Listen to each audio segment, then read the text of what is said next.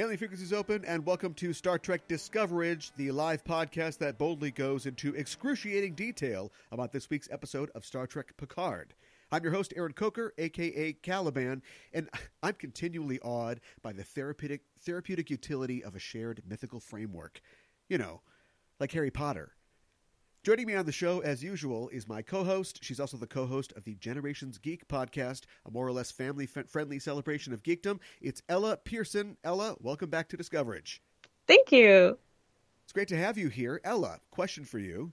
Yes. If I could transport you to the 25th century right now, where they still mm-hmm. where they had space flight and aliens and holodecks, but everyone vapes, would you still want to go? yes. I'm okay. a college student. I already live there. I guess that's probably true. Uh, all right. So, yeah, uh, your campus a lot like the campus of Starfleet uh, headquarters, it looks like. Yes. Um, well, we've just seen the third episode of the new CBS All Access Star Trek series, Star Trek Picard. It's an episode called The End is the Beginning. And before we start, and as always, we're setting a course for the spoiler zone listeners, so be warned. We're glad you've decided to join us. But if you haven't seen the episode, spoilers are incoming. The official synopsis for this episode, The End is the Beginning, is completely unaware of her special nature, Soji continues her work and captures the attention of the Borg Cube Research Project's executive director. After rehashing past events with a reluctant Raffi, Picard seeks others willing to join his search for Bruce Maddox, including pilot and former Starfleet officer Cristobal Rios. This episode is written by Michael Chabon and James Duff, who we've talked about previously uh, when talking about Picard. Chabon co wrote the pilot and the last episode as well. Of course, he is the showrunner for Picard. And Duff also co wrote the pilot, Remembrance. It was directed by Hanelle M. Culpepper. And wait a tick, uh, I guess I haven't been keeping up with everything, but I could have sworn that she was going to do two, but she's done these first three now. I have no idea. I mean, I'm liking her stuff. I have no idea how many she's supposed yeah, to do. no, it's been do them all. Yeah, it's been great. But uh, my my impression was there was ten episodes, and there would be uh, you know everybody was going to do two. So like for instance, mm-hmm. next week we've got Frakes, and then mm-hmm. doing presumably a second one after that. But yeah, like like you said, uh, the more the better. The start date for this episode is still unknown, though. Like last week's episode, it takes place in both twenty three eighty five and twenty three ninety nine. And there's a few interesting aspects to this episode. Uh, the Vasquez rocks appear in this episode, as they have in many Star Trek episodes. But the last few minutes of the last episode, and of course this full episode, are the first time that they appear as themselves. Uh, their appearance raises a lot of questions about the National Park Service in the 24th century, in my opinion. If Raffi could just park her Airstream next to them, but whatever. Uh, this episode is the first to address the varying appearances of Romulans across Trek series, uh, i.e., the reason that some of them look like Joanne Linville and some of them look like Carolyn Seymour. Uh, the Romulans with pronounced foreheads are referred to in this episode as Northern Romulans. And in this episode, Hugh claims the liberated Romulans that we see in the Reclamation Center are the only Romulans who have been assimilated by the Borg, but we know that that's not true. Chakotay meets a Romulan former Borg drone in the Voyager episode Unity, Although that was in the Delta Quadrant, so maybe Hugh doesn't know about that. Ella, what did you think of The End is the Beginning? I really I really liked it. At the beginning I was feeling, I think, a little bit like meh. And then I I was like at the I mean the first like two scenes. And then I was like, I think that me at least me and probably at least a few other people are holding this show to like this standard and I don't even really know what standard I'm holding it to. Like sure because it's like, oh, it's Star Trek, it's Picard. And so I'm expecting something, but I don't know what I'm expecting. Yeah. You know what I mean? So at yeah. first I was kind of like, eh, and then I was like, what am I even comparing this? There's, I, you know, there's nothing to compare this to. It's a whole new, sh- it's the third episode. Um, so then I tried to relax, and then I and then I enjoyed the episode a lot more. Yeah, it's funny how to, that worked. yeah, well, when you relax, uh, it's tough to uh, you know just judging it by this is the beginning, and they've clearly mm-hmm. designed these first three episodes uh, as a pilot. So now that the third one's out, uh, I'm going to watch all three of them just in one go. And I was just it, thinking that. Yeah, and see how it feels as just you know an introduction to the show, and then of course we'll be uh, off to the races as we go. We are uh, introduced to uh, a couple characters, new characters in this episode. We see um, for the first time Raffi uh, Musiker, played by Michelle Hurd, who is I'm not exactly sure. Uh, I was I was too uh, dazzled by the um, really just awesome looking uniforms from the uh, 2385 scene. I love. Oh, those, I know, right? Love those uniforms. And I didn't really catch her rank, but she was uh, XO, of course, for Picard uh, in that era. And then, of course, Santiago Cabrera uh, plays Cristobal Rios, and also his EMH as well. Oh my god. Okay, the first when that first hologram was on screen, I was like, "Oh my god, I can't tell any of these Ethan Peck knockoffs apart. They're all just tall, sorry, like sorry, Ethan. dark, like yeah, no shade to Ethan. Tall, like dark-haired, like white men who are like a little grumpy, and I was like, God, I Right. can't tell any of them apart. And then the second hologram came on, and I was like, Oh, Come on, we got it. it's the same. okay. It's Old West rules here. We need a, a handlebar on this guy. We need a Van Dyke on this guy, and a soul patch on that. That's how we tell them apart. And a different ridiculous accent for everyone. Yeah, right. Exactly. That's well. we'll get, I was going to wait until we got there. We can talk about it now. Uh, when he plays the, uh, I think it was credited as the ENH. I'm not exactly Yeah, sure yeah. what that's supposed to mean, but you know, Navigational. Navigational. There you go. But like Yeah. the uh, kind of the engineering uh, hologram. Yeah. And he's kind of doing a Scottish accent. And I was literally like, I don't know where in the UK that's supposed to be from. Yeah, I, I wasn't quite sure. Uh, and he's a Venezuelan actor, and it's like I used to be an actor, and I know for a fact, like, don't lie on your resume about what accents you can do. You're just going to get in trouble. Uh, but uh, something else that bothered me, and this is just Mhm. personal, uh, as I was watching the episode, I can't get my closed captioning to work. Uh, so I turn it on because I know that there's going to be a lot of names and, and new planets and characters and stuff, and then it won't work. And so, quick trip to uh, Memory Alpha, and I have to scan everything down. Hopefully, I get it all right. That's me, except even if I had the closed captions on, I wouldn't remember names or planets or anything. Well, it's all new stuff, and we've had many years to uh, learn the old stuff. So, uh, exactly, it's brand new. Yeah, it's, it's it's all brand new, except for the uh, reused plot elements. But we'll talk about that in a second. Uh, the episode opens, and we are at sci-fi. Sci-fi. I've got SF, which means Starfleet, but it's also sci-fi. uh, sci-fi headquarters, uh, and it is 14 years ago, uh, just days after the scene that we saw at the beginning of the last episode with the attack on Mars. And this is the scene where uh, Picard walks out of uh, the building, and they've said no, uh, you can't have your ships and uh, things look bad. He threatened to resign. They're like, okay, uh, just empty out your desk on the way out. And yeah, they're, they're like, I bet. so he's uh, yeah he's lost. He doesn't know what to do, and it looks like Raffi's probably going to lose her job as well, and that's not great. Uh, I like this scene.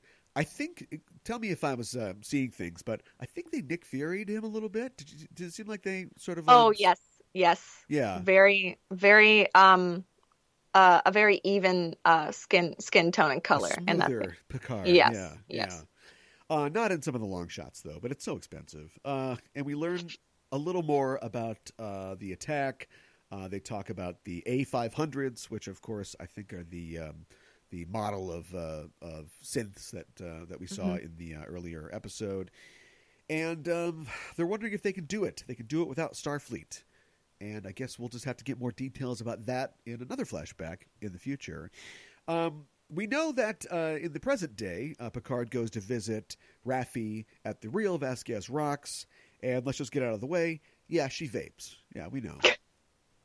Which I thought vape was, vape goddess. yeah, I thought was so. She didn't blow any cool clouds or anything like that, but uh, Do a Yeah, I- trick. I thought it was so interesting that I, I don't know. I mean, like we've. Where am I going with this? Uh, there's been a lot of things that have been done in Star Trek p- uh, post uh, TNG, even in TNG, that are like, oh, I don't know what Roddenberry would have thought about this. Like uh, conflict between like races, and we're on a station, we're not flying. I don't know about this DS9 and those have all for the most part been proven wrong. Like they're all good ways to tell stories. They all create drama. They all have produced amazing characters. One of whom i'm getting really anxious to see. When are we going to see seven and nine?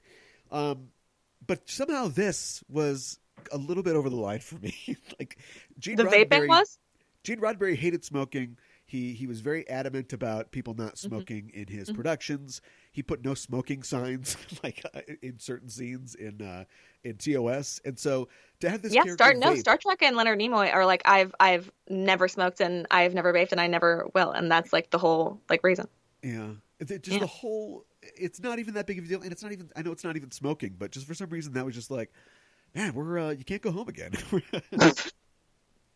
I guess you know it's the it's the future. I'm I'm sure that um, vaping is not as bad for you as it can be now, as They it is now. perfected vaping. You're saying? Yeah, it's literally it is literally uh, water vapor. Now it can't do anything to you. There's no um, oh vitamin uh, E or whatever was in it. Yeah. Well, they no that- CBD. Yeah, right. Or maybe there is. Yeah.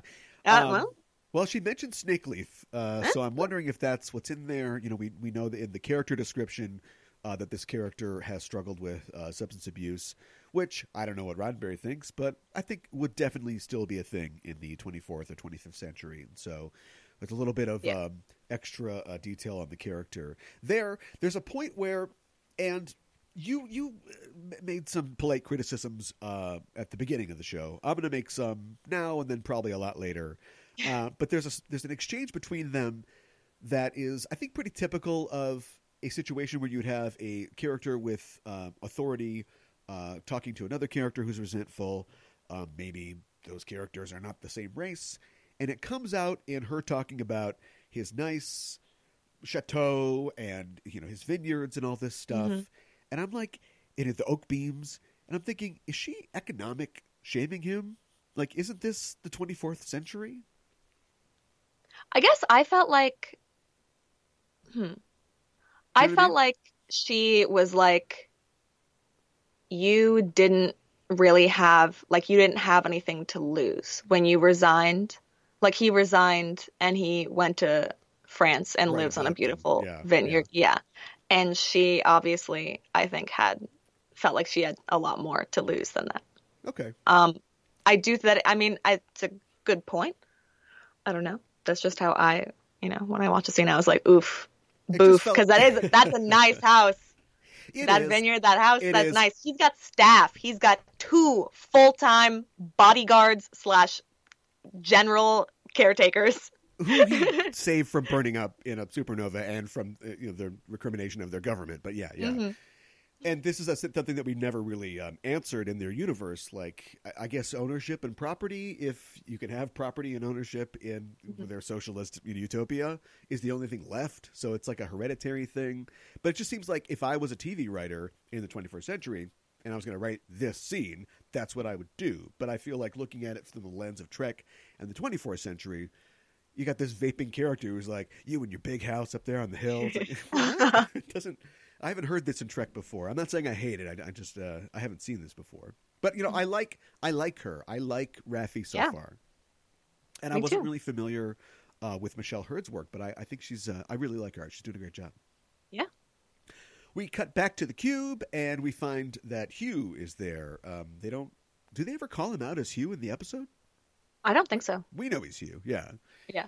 Uh, he is working on things. It turns out that he is uh, the executive director of the Romulan Reclamation Project. And he notices Dr. Asha uh, doing that thing that she did last week, uh, where she is uh, speaking to the drone in a language that we don't recognize. Uh, and this is, for me, more evidence of this being like a movie instead of episodes, because that had no context, and now it pays off now. He says, "Hey, hey, saw what you did. A little extra in your paycheck. Doing a good job." Um, and she spoke to him in his in his own language. Uh, and I guess we don't know why she knows it, but uh, she knows a lot of stuff. Uh, if I'm the last person on Earth to realize that XB means X Borg, I'm sorry, but there you go. Uh, she he likes her work with the XBs, and she he says that uh, she her request has been approved to talk to uh, this woman Ramdha, who is the uh, their expert on ancient Romulan myth, and this is where they uh, talk about the th- therapeutic ut- utility of a shared mythical framework, which is like it's hard to talk to atheists sometimes. You know, they're just so so self important. But uh, yeah, that's uh, that's what we get there. Uh, we cut back to Earth, and uh, there, uh, Raffi uh, is she's thinking that a high level Starfleet person uh, let the attack take place. She's got some conspiracy theories. I like the idea that even in the 24th century, you can have like a weirdo living in a trailer in the desert. It's like it's the government, man. Well, yeah, well, and I was so like, because Picard's just like, no, no, there's no reason. And it's like, but you are telling her that there's Romulan assassins operating on Earth under, like, with, like, in cooperation with Starfleet. And the second she says, "Oh, they also they did the Mars attack," he's like, "No, no, no, honey, you're crazy. That's crazy." I was like, right. "Picard." I was like, "JL, please." yeah, he he's just JL from now on. Mm-hmm. Then we're gonna call this show JL. Um. So yes, uh, it looks like that meeting's not going well. She says she'll get him a pilot, and so I guess he's got the pilot he was looking for. Uh, we cut back for a quick scene at the Daystrom Institute, and we see uh, Agnes, uh, Dr. Jurati, being visited by Commodore O in some cool shades. and uh, I guess um, I didn't know this before. Maybe I wasn't paying attention. No, no uh, uh, closed captioning. But she's the head. She's the chief of Starfleet Security, mm-hmm. the top cop at Starfleet. So we, she wears so she wears the cat eyes and walks up behind people in the woods. Yeah, they should have been mirrored. Yeah, that would have been cool. you know how fast you were going. Um, we oh cut back to the cube. we cut back to the cube, and uh, Hugh takes uh, Doctor uh, or Soji, I should just call her Soji, mm-hmm. to yeah. an asylum of sorts uh, with a bunch of people in it. They're Romulans, and apparently they are, uh, to his knowledge, the only Romulans that have been um, assimilated by the Borg. Uh, these uh, XBs, and it looks like uh, it looks but, bad. but it wasn't. Did he say that they were the only ones, or was it that they were the only ones that have been um, reclaimed? Um, I got the impression that they were the only ones, but maybe they're the only ones, like you said, yeah, that were freed. But we'll learn later on that there is something um, particularly curious or special about uh, their assimilation and what happened to them. Um, we, as the episode goes on, we kind of keep cutting back to Va- uh, the Vasquez Rocks, where Raffi is um, doing her. She's, she's, doing the hacking. She's getting she's getting in there. She's uh, you know finding out the data nodes and she's linking to the hyperdrives and she's clearly has like some talent for intelligence, you know, and hacking mm-hmm. and sort of collecting information. And I like she. There's this little exchange. Like JL calls her, and he's like, "Oh, here's some more information." She's like, "I'm not working for you," and he's like, "Keep keep working. You're doing a good job." like they just fall back into this rhythm that I thought was funny. Uh, JL beams up to a ship called the La Sirena, and he meets the captain, Captain Rios, and this guy's a real character he was clearly just involved in some kind of something because he's got a huge, he's got like a batarang sticking out of his arm. I'm st- literally, I'm still like, d- did someone stab you with a hunk of metal, or is yeah. that, di- or did something explode? like, what happened 45 seconds before Picard got there? It could be either. Yeah, apparently he's the only person. He has no crew. Uh, the only person on the ship. He does have an EMH, though, who can also be an ENH, so he's got that. Uh, he talks to Picard, and it becomes clear that he has resentment about Starfleet, but Picard can tell that this guy was Starfleet. He was his former uh, Starfleet, and mostly because he's just got a real sense of discipline, even though he smokes his cigar and he's you know trying to look like a cool captain guy. Uh, back on the er, back on Earth at the Vasquez Rocks, uh, Raffi's found something. She's doing her minority report thing. She's looking through all the stuff, and she's found uh, something called Freecloud, which I know now what it is, but I don't feel like the episode told us anything.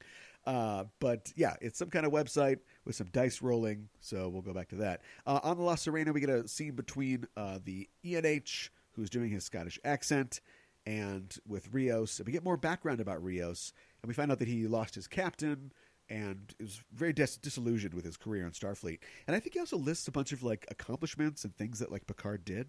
Yeah. We can have a situation here where he's like trying he's trying to be cool, but he's also kind of awed by by Picard. I mean, wouldn't wouldn't you be if your friend was like, "Hey, um, former Admiral Picard like wants to hire you to fly him across the galaxy on a very secret mission?" You'd be like, I'm I guess okay. And then he gets there and you're like oh I'm bloody and I and I'm drinking tequila. And oh throw that book anywhere. Don't don't worry I don't care about it. Do you care? You know? Yeah. Oh that's just that's just my copy of a tragic sense of life. Don't worry. No it's just I mean that's just around. I don't who put that there? I'm surprised that most of Captain Picard's exploits are so public uh, maybe he, maybe this guy knows because he studied him in, in, Starfleet Academy, but like I didn't just assume that they took every captain's log and then just published it on Slashdot or something like that. Just throw it out there for everyone to see. But he he seems to know a lot about Captain Picard. I feel like he, you know, P- Picard and Kirk are both like idols, where you're like everyone kind of knows these like stories of like what yeah. they've done. Yeah, I like too that um, I've been watching Voyager a lot recently, and they talk mm-hmm. sometimes mm-hmm. about I can't believe that Captain Kirk would have done this. But maybe it's just the data keeping and reporting of the future, but I kind of wish that sometimes they got the stories wrong because it was like hundred years ago. You know, like didn't Captain Kirk do this and then he said that? Like we saw the episode, we know no, he didn't say that. He he did this other thing. They're legends. Yes, exactly. They're well, uh, they're almost like uh, myths. yes. What it's all it all comes back to full circle. I've always found the therapeutic effect of a shared myth. yeah, right. right, right. uh, back at Chateau Picard, and this next, like for the like the rest of the last twenty minutes of the episode is just like a series of cross cutting in between uh, these like three locales. Which... I thought it was really effective. Yeah, did you? Uh, I... I was pretty. I was like hooked. I was like, I was very I wasn't uh, affected invested. because I didn't know what was going on, and also all that it really did is just establish that girl scary, and we kind of knew that girl was scary already. But anyway, uh, at Chateau Picard, uh, Picard is getting ready to leave. He's smelling the harvest, the grape leaves. You can smell them for miles. And uh, he says that he really tried to belong to this place, but perhaps his destiny was always in the stars. Uh, on the cube, uh, Soji is talking to this woman Ramdha, who has cool hair, and she's got like this uh, Borg like thing over her eye, and she's playing with um, what looks like a Romulan tarot type thing uh, called Pycnid. Mm-hmm and she's trying to get closer to her, um, just get more information out of her, reach her. Uh, back at Chateau Picard, guess what? Romulan Death Squad attacks. Hate when that happens. Uh, the, uh, the, there's a you know melee and a brawl. Of course, you've got two former Tal Shiar uh, clean up pretty good. Um, the one last one jumps in. It seems like he's going to get the drop on these guys, and he's blasted from outside the house. And Doctor Jurati walks in, uh, holding a rifle. So she is there now.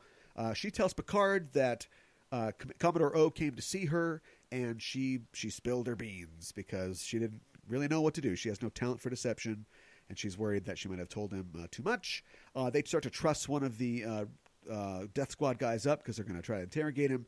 Back at the cube, Soji's not getting very far. Uh, she asks if the Pycnid game is connected to mythology or mythic structure, and Ramdha kind of likes that, but she says she calls it the news which I thought was interesting. Um, I don't really. Yeah, that was it. very. Soji was like, "Oh, that's a that's a that's a perfect that's the perfect word," and it's like, but now I'm confused about what like let's let me. What do you think she's trying to do? Uh, which, which character? Soji, like when Soji? she's like, "Oh, I'm trying to build a framework." What do you think she means by that? Uh, that is a good question. You know, she is a like a galaxy class uh, anthropologist so this could just be uh, a, a, field of study for her that she's interested in. She's working on something. Uh, we also know that there are things about I think every character on this show that we don't know. They're all going to have a, a, card to pull at some point. So maybe it's connected to that. I guess I'm not really answering your question, but uh, it's possible that she's just you know fascinated by this topic. But she said that she was trying to like she was like that's exactly what I want to do. Like she wants to like create. Okay, here I'm just going to tell you what Let's I do the news. Exactly. I so they go into that room and she looks at Hugh and she's like, All of the disordered are Romulans. And he's like, Yeah. So Right. And she's talking about um uh, this Romulan myth of like a what interconnected framework, whatever. Yeah. And then the the Romulans that were connected to the collective and then removed from the collective are all screwed up. Yeah. So. And they were on this ship called the Shanor, and it was reportedly the last ship to be assimilated uh, by the Borg. Yeah. So I I don't know what I don't think I can even make this make sense, but with all of those facts, what I feel like Soji Soji's saying that like there's some like backdoor circuit from a long time ago and like Romulan heads where they used to have this like she's saying framework so I'm assuming it means something like the collective. And so then now like modern Romulans they're connected to the to the collective and then when they were moved from it something goes wrong because they had this like brain chemistry where they were wired to thrive on being connected to a framework and so I think what she's saying is that she wants to all of the reclaimed Romulans, she wants to like create a new framework for them. I mean, I'm not saying that is definitely what it is, but mm. like that's with the facts we were given this episode with the shotgun on the mantle. I was like, I don't understand. Is that what she's trying to say? Yeah, because that uh, seems a little wild. that well, that's a great theory. Um, that is so far beyond anything that I had put together in this first viewing. It's but... the first. Is it the first tinfoil hat moment of the season? Could be. That is pretty tinfoil hatty. Yeah, I think. Because um, also because Hugh, when he was separated from the collective and then went back, his like individuality was like bad for the other Borg, and it like spread, and then his like ship was cut off. Yeah. So like, I don't. I'm just. I don't know. What if the Tal Shiar's involvement in this is important to them because all Romulan citizens have a chip in their head that's been secreted there by the Tal Shiar so they can monitor them. And when they were assimilated by the Borg, that interfered with the pathways that they had put there, and they are uh, in danger of being discovered if people uh, find out the answer of uh, what's wrong with these Romulans. I don't know. They're all already. What if they're all? They're all already connected, and they've been lying this whole time. yeah. What if? And they're like, no, we're not telepathic or anything weird like the Borg. That's crazy. And then they look at each other in their heads. They're like, don't say anything. You're playing it fantastically I'm thinking cool. Big Good job. to you. Okay, I'm, I'm thinking. That. I'm thinking golf clap. We also get so here's a question uh, except for the ones that we see on screen the uh, former borg where are the borg? Uh, uh do the borg exist? We heard that the sub matrix collapsed and uh, you know that sounds bad for the borg.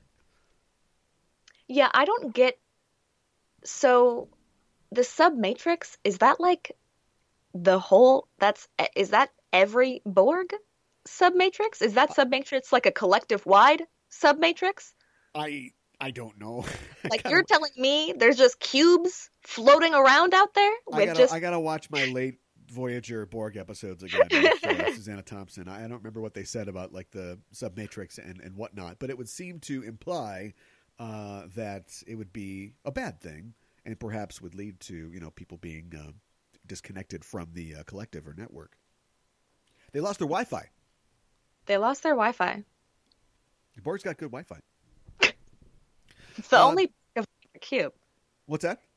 Only perk of living on a Borg cube. The Wi-Fi yeah. is just yeah, you can signal anywhere. Yeah. Uh, back on uh, Earth at uh, Chateau Picard, uh, they're trying to talk to this guy. Like, Where are you from? What's going on? Are you Zhat, da- Zhat uh, Dash or whatever? Um, and the guy just says, uh, you know, the girl's dangerous and that she's not a girl. And is that guy? Can I ask you a question? Is that guy the guy that played the Romulan like thug that they woke back up? Is that the guy that played the security officer in JJ Trek that called Kirk Cupcake? Ooh, is it? It that... looks I didn't. I, I, guess I could have checked the names. I didn't check it. It looks like the guy who Kirk fought in the bar and then was arrested by on the Enterprise. The similar head shape, yeah, yeah, yeah. Uh, you know what? That's that's a that's a memory alpha dive there. Um, I know that uh, there was a person in this episode who was credited as uh, God. What was it? Great. This is great podcasting. It was like son of son of Earl or something like that, or uh, I'm gonna look it up and I'm gonna type at the same time. That's how good I am. Um, back on the cube, uh, Ramdha is uh, she basically freaks out and she uh, asks uh, which which she uh, she is, uh, which twin. I'm, I'm assuming. I think mm-hmm. we get the idea. We're supposed to get the idea that one is one is good, one is bad, or one is the destroyer and the other one is something else and she pulls a gun. She pulls a gun from one of the guards, and she looks like she's going to try to uh, shoot herself. And mm-hmm. um, Soji runs in really fast and make sure that that doesn't happen. But uh, everybody is uh, having a, a, real bad time. And as that's going out, oh, back on Earth, uh, the guy, uh, the guard who may or may not be the guy from Star Trek 2009, uh, spits on. on one of the one of our heroes, and they have to like the take their jacket off. Yeah. Um, alien style, you know, get, this off yeah. me, get this off me. and then, of course, um, we don't see this uh, the first time this happened because everybody blew up, but uh, the acid consumes him completely, so it just like mm-hmm. takes care of everything. Gone. It's Romulan cyanide. Boom, done.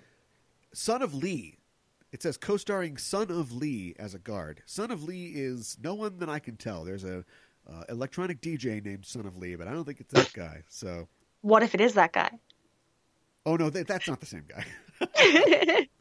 uh, I think if it's Tal Shiar operative, it would be Graham Shields, who is not credited, as far as I can see, as uh, being in Star Trek 2009. ah, A dream dies, but I was with you the whole way, right up to the end, and then I bailed. Uh, everybody on the cube, all the Romulans in the asylum seem to be really pissed at Soji too. They're all looking at her like, "Ooh, you you." So I don't know what's happening with that. it's the it's the mythical framework. It's the therapeutical mythical framework. Don't insult our mythical framework. We Also, like if she, I guess maybe I'm just oversimplifying because clearly there's an issue with uh the, the way that um what's her name Ramdha help me, uh is is perceiving uh time. Yeah. But she's like, which one are you, the one who lives or the one who dies? And it's like, well, does that mean is Dahj not dead? Because if Dahj is dead, then she's clearly the one who lives. So Dahj, I Dahj. Dahj was- yeah, the first synth, right? Dahj? is Dahj backward God? okay, all right. Sorry, too far, too far. that was uh, yeah, it was heavy duty tinfoil on top of tinfoil. Um, it- mom call. She calls mom. Tasha's or, or sorry, Soji's back in her room. We get another call to the mysterious mom, and uh, mom is clearly not mom, right? That's what I was gonna say. I, it could, it could be, it could not be. It could be that the mom is just like trying desperately. Like it's like Dahj got activated, and now she's like, "Oh, don't worry about anything. Go to sleep." Doesn't she? But she goes immediately to sleep. Doesn't it seem uh, like something, some, something's going on here? It was very, yeah. It She, was like, because I was out. because yeah, because when she talked to when the mom talked to Dahj, it was like it seemed like there was like a cue. Like a Russian sleeper agent cue, where she was like, "Listen to me very carefully" or something, and Right, then the Dahj was like, Spain. Yeah, "Yes," yeah. But this time it was just like, Dahj is okay, she's fine. And then Soji was down. You are feeling sleepy. Uh, I've heard, I've heard on the internet that some people Mhm. think that Bruce Maddox is behind Mom. Well, if he's behind, let's say in the in the first episode, right? I was like, what if he created the the twins, Dahj Yeah. and Soji? What if that was him? So if that was him, like either mom knows him or mom is him, Yeah, right? He has So yeah, he he's got a hand in this still. I don't know. That's just, Yeah. I, I, you know, we all, you and I both know that internet theories are never true. So never ever. no, following those. Uh, one last scene on the cube. Uh, well, there's two more scenes on the cube actually. Uh, there's a quick one with sexy Doctor Frankenfurter. Uh, I just why is everything he does so horrifying? he oozes into the room. Yeah, It's like so everything he does is so like slimy. and she's like, "Man, I don't. I just got. I don't really know what's going on right now with, with my life." And he's like, "Well, I think I'm falling in love with you." Oh my god, literally. Oh, it's the most realistic scene in Star Trek I've ever seen. She's like, "My life is falling apart," and he's like, "I think I love you." Oh, you want to? You want to do it? Yeah. Um, so that works out great. a little later, uh, he's walking through the halls of the cube, and we see that his sis Rizzo is on the cube. And blah blah blah. Nothing really happens in this scene. We've seen her three times now, and every time we've seen her, it's been like cut to the bad guys plotting. Like the 1st scene, we we established that she and you know O are bad, but then she's like, "You better check out all that bad stuff." And the next scene, she appears to her brother. She's like, "How are we coming on the bad stuff?" And then this is just a repeat of that, basically. Only we see that she's had her uh, Romulan appearance restored. literally. Do you want to know one they- of the one of the Did they seem first? close to you, Did they? I'm. like Lannister Did close? they seem close? That's what I was gonna. Little Game of Thrones action, right? Yeah, I'm like, we don't really need. I don't know what uh, Game of Thrones has made everyone think, um, but uh, this is not something. It's not like this isn't a fun plot line to watch. Like I feel like the whole thing in Game of Thrones is like, oh, this is horrible. This is a terrible thing to watch, and that was the whole point. And now they're like, here's this, and I'm like, but I don't. Why are their faces touching? Why? yeah. Lannister. Why am I so uncomfortable? always bob their ears? Yeah. uh, so that scene ends uh, mercifully, and then we all end up on the La Sirena to take off here. I, I like this last episode where they or uh, scene where they take off. I don't know why. I always am bothered by how Star Trek thinks that, and Star Wars does this too. A lot of things do this, but like a planet is just a place. It's like a city you can go to, and it isn't Mhm. like a giant globe. And as it pulls out, you see like a lot of uh, ships or or facilities or satellites around Earth. Earth is crowded, you know, like it would be in Mhm. the 24th century. I thought that was that was neat. Yeah, that was great. That was a great shot. And then Picard says, "Engage," and Raffi rolls her eyes, and I'm like, "Big mood right there." I I'm like. I'm with I'm with Agnes. Agnes is like, oh, cute old man. She's I'm like, like, "Oh, oh, Oh, good. cute old man. We're yeah. gonna go. Oh, cute old man, little curly bob, little curly blonde bob. Oh, cute old man. Let's go. yeah. Well, let me uh, shatter your perception of her because I'm going to go through Sure, a couple great. of my own Do it. theories. Jurati's our mole, right? You think? The, the the head bad guy or one of them goes to see her, and we get nothing else from that scene. Then she shows up very conveniently later, uh, murders somebody, and is like, "I've never killed anybody before," and then says, "I'm a terrible liar." You know who says I'm a terrible liar? The really do. good liars. Yeah, yeah, right. That's what I think. I'm going to put that in my uh, Javad Iqbal uh, box here. For it, you know what? Uh, you might be right. You might really be right. uh, so, and she got me good. well, well, hey, she is. She's really cute. I'm, I'm, I'll give her so But, adorable. uh, she's cute and bad. the lipstick, the bob. Yeah, the whole thing. The white coat. Yeah. hmm Uh, at the beginning of the show, that you said that you didn't exactly know how to feel, but it was early, and I'm going to echo that right now. Um, this episode, I would not as rate this as high uh, as highly as the uh, other two. Um, and it's like I, th- we got a lot of bricklaying here to do. You know what I mean? Like we have a lot to set up, and this whole That- episode yeah. was just like plot, plot, exposition, exposition, plot, plot.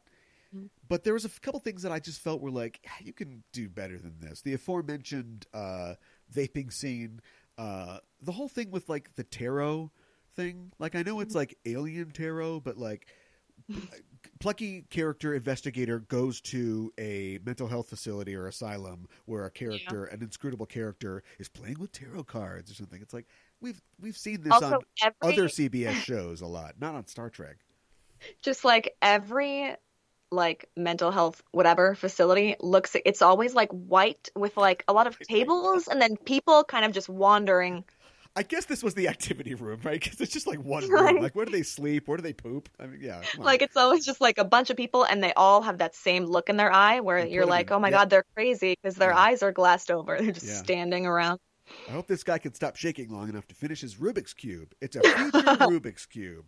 I just feel like they can do better than this. I mean, But- I Oh, here. go I mean, like like what I was saying. What I was thinking because some of the one of the things that bothered me about the last two episodes is I was like, this feels like, and I'm gonna say this, and I don't I don't mean it to be as as uh as mean as it sounds. oh, go off. Come on. So I was watching it and I was like, I feel like I'm watching daytime crime procedural TV Daytime. like Law and Order.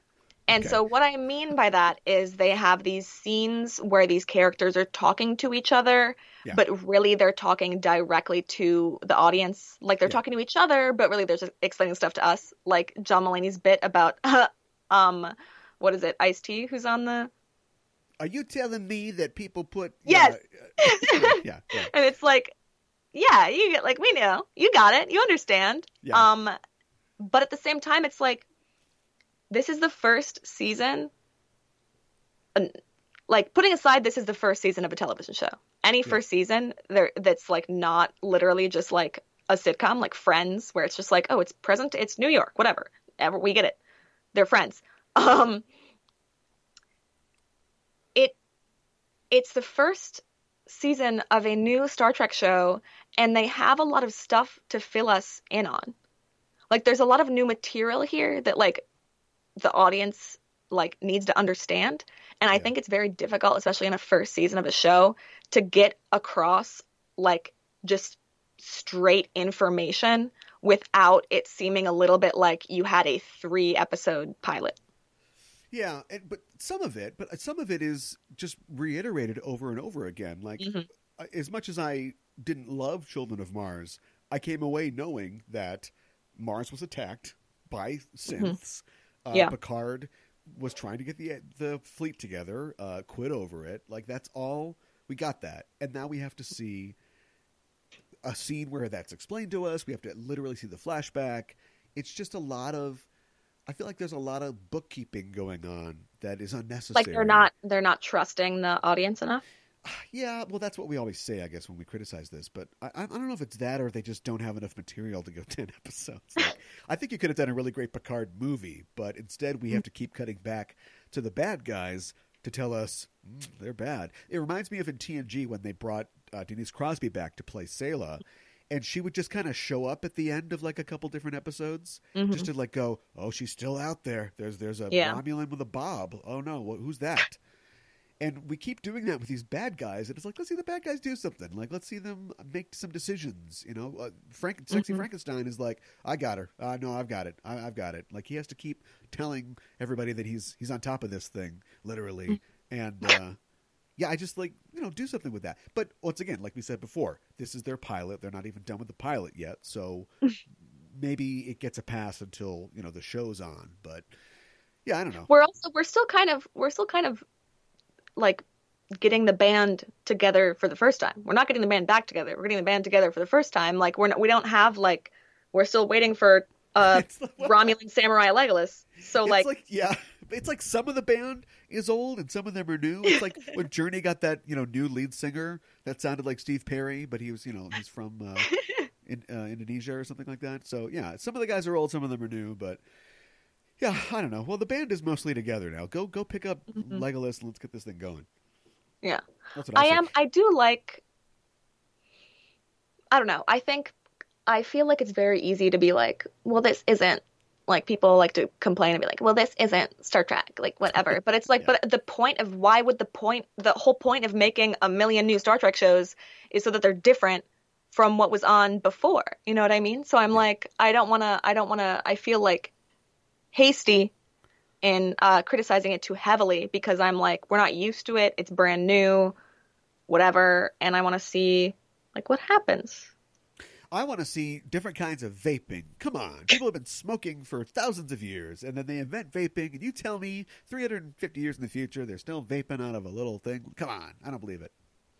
I mean, we don't know what's in it. We don't know what it tastes like. It could be like the frozen yogurt in the good place where they're like, it tastes. I got, I got the flavor of your phone is fully charged. Yeah, right. Yeah.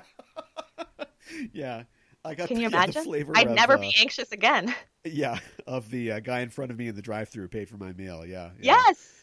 Um, do you think last question, and this is like an actual character question? Do you think that Raffi is really that mad at Picard? Do you think like he what he did really screwed over that much, or is this like the justification of somebody who has had a bad time but has made a lot of choices that have kind of, you know, put her life in an undesirable direction, and she's just kind of, you know, put Picard. She's focused all of her animosity at Picard for what happened to her. She, she seemed like in that first scene when she was like, "What did you tell him, JL? Did you tell him? You know?" She's like, "Did you tell him to go to hell?"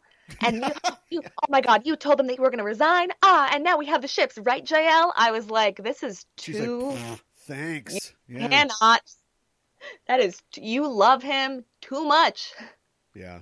Like, and so I don't, I, I, I do not have a hard time believing at all that the same person who clearly idolized him to that extent is then also like, get, don't touch me, get away, but leave me and my airstream alone in the rocks to drink wine and vape. Like, it's the same, it seems accurate, you know?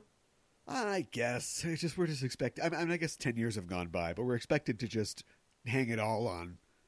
Picard did what he always does, which is stand up for his principles. Like, wh- why do you like him? Like, what'd you think he was going to do?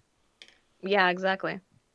So there I you think go. it's also like Vape if that. my if my boss was like, I did my best, but it wasn't enough, and now ten million people will die. Oh, I'd be fired. like, what? Do you, oh, and yeah, also you lost your job. I'd be like, what do you mean, white man? Somebody's shuttlecraft's getting keyed in the parking lot. That's all I can say. well, I think we covered pretty much everything that there is to cover. Like, clearly, we had a lot to say about this. Uh, and that's good. Uh, and we'll have a, a, lot more to say, of course, in upcoming weeks. But that's it for our show this week. Thanks for joining us, listeners. If you like what you hear, you can follow us on Facebook and Twitter at EISTPOD for updates and to get notified when new episodes of both Enterprising Individuals and Discoverage are released. And you can tweet to us on the show by using the hashtag at Discoverage or email us at EISTPOD at gmail.com. Also, while you're on the internet, why not head to your listening platform of choice and subscribe to the show feed and give us a rating and a review because it really helps us out. And if you really want to help the show grow, stop by our Patreon page at patreon.com forward slash EISTpod. And as always, if you like the show, tell a friend. Discoverage will return on, on February 13th for the fourth episode of Star Trek Picard entitled Absolute Candor. This will be the first of, presumably, two episodes directed by Jonathan Frakes. We, will be going live once again at 7 p.m. Central, so join us then. You can follow us on Twitter or Facebook at EISTPod to get notified when we're live and broadcasting. In the meantime, why not check out our main show, Enterprising Individuals, at enterprisingindividuals.com. Every week on the show, we are joined by a special guest to discuss in excruciating detail a selected episode from a Star Trek series. We also have news for the Trek sphere and other wonderful things. Uh, our fifth season premiere is currently available. Uh, on it, I talk with comics writer Kevin Church about the TNG episode Captain's Holiday. So get your Horga'hns out for that. Ella, thanks as always for joining me to talk about this podcast, or excuse me, to talk about Picard. Remind people where they can find you online. Yeah, um, we are at uh, Generations Geek on Twitter and Instagram, generationsgeek.com, and Generations Geek uh, wherever you listen to podcasts. Uh, pop quiz: Who's your favorite Harry Potter character? Uh, Fred Weasley. Weasley. Wow. Okay. Right. Respect. Zero hesitation. yeah. No. no, right away. Well, uh, with that, that's it for us. Uh, thanks for listening, everybody, and we are signing off. This is Aaron for Ella saying, live long and prosper.